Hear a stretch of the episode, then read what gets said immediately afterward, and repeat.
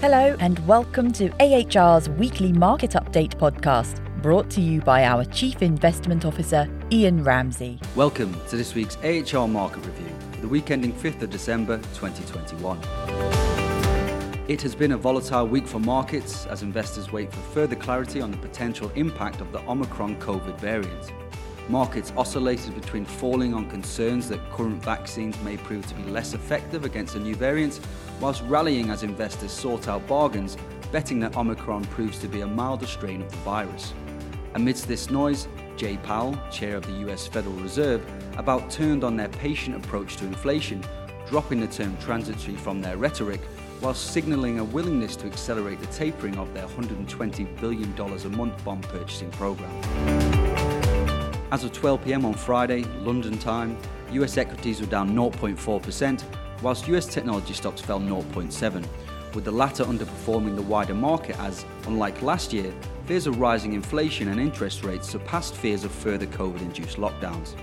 European equities rose 0.1%, held back by governments introducing tougher social mobility restrictions in order to slow the spread of the new Omicron variant. Whilst in contrast, UK equities rose over 1%, with both large cap international stocks and mid cap domestic stocks performing strongly. Japanese equities were down 1.4%, Australian stocks fell 0.5%, whilst emerging markets rose 1.1%. Government bonds, having rallied at the start of the week, sold off on the back of Jay Powell's seemingly hawkish statement on monetary policy before rallying towards the end of the week. 10 year US Treasuries are now trading at a yield of 1.42%, slightly down on the week. 10 year German bonds are currently trading at minus 3.7% and UK gilts 0.78. Gold sold off by 0.8% over the week as markets priced in rising real interest rates.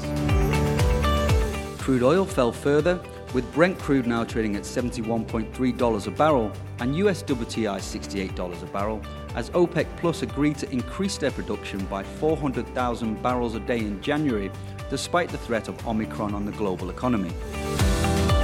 The week began with the chief executive of US vaccine manufacturer Moderna saying that he expected existing vaccines to be less effective at tackling Omicron versus earlier strains of COVID.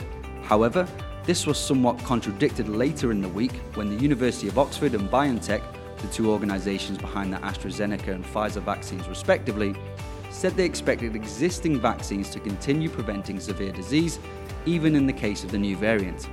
It will be up to a further two weeks before it is known conclusively what the impact of Omicron on the global economy is likely to be, meaning volatility in markets is expected to remain elevated.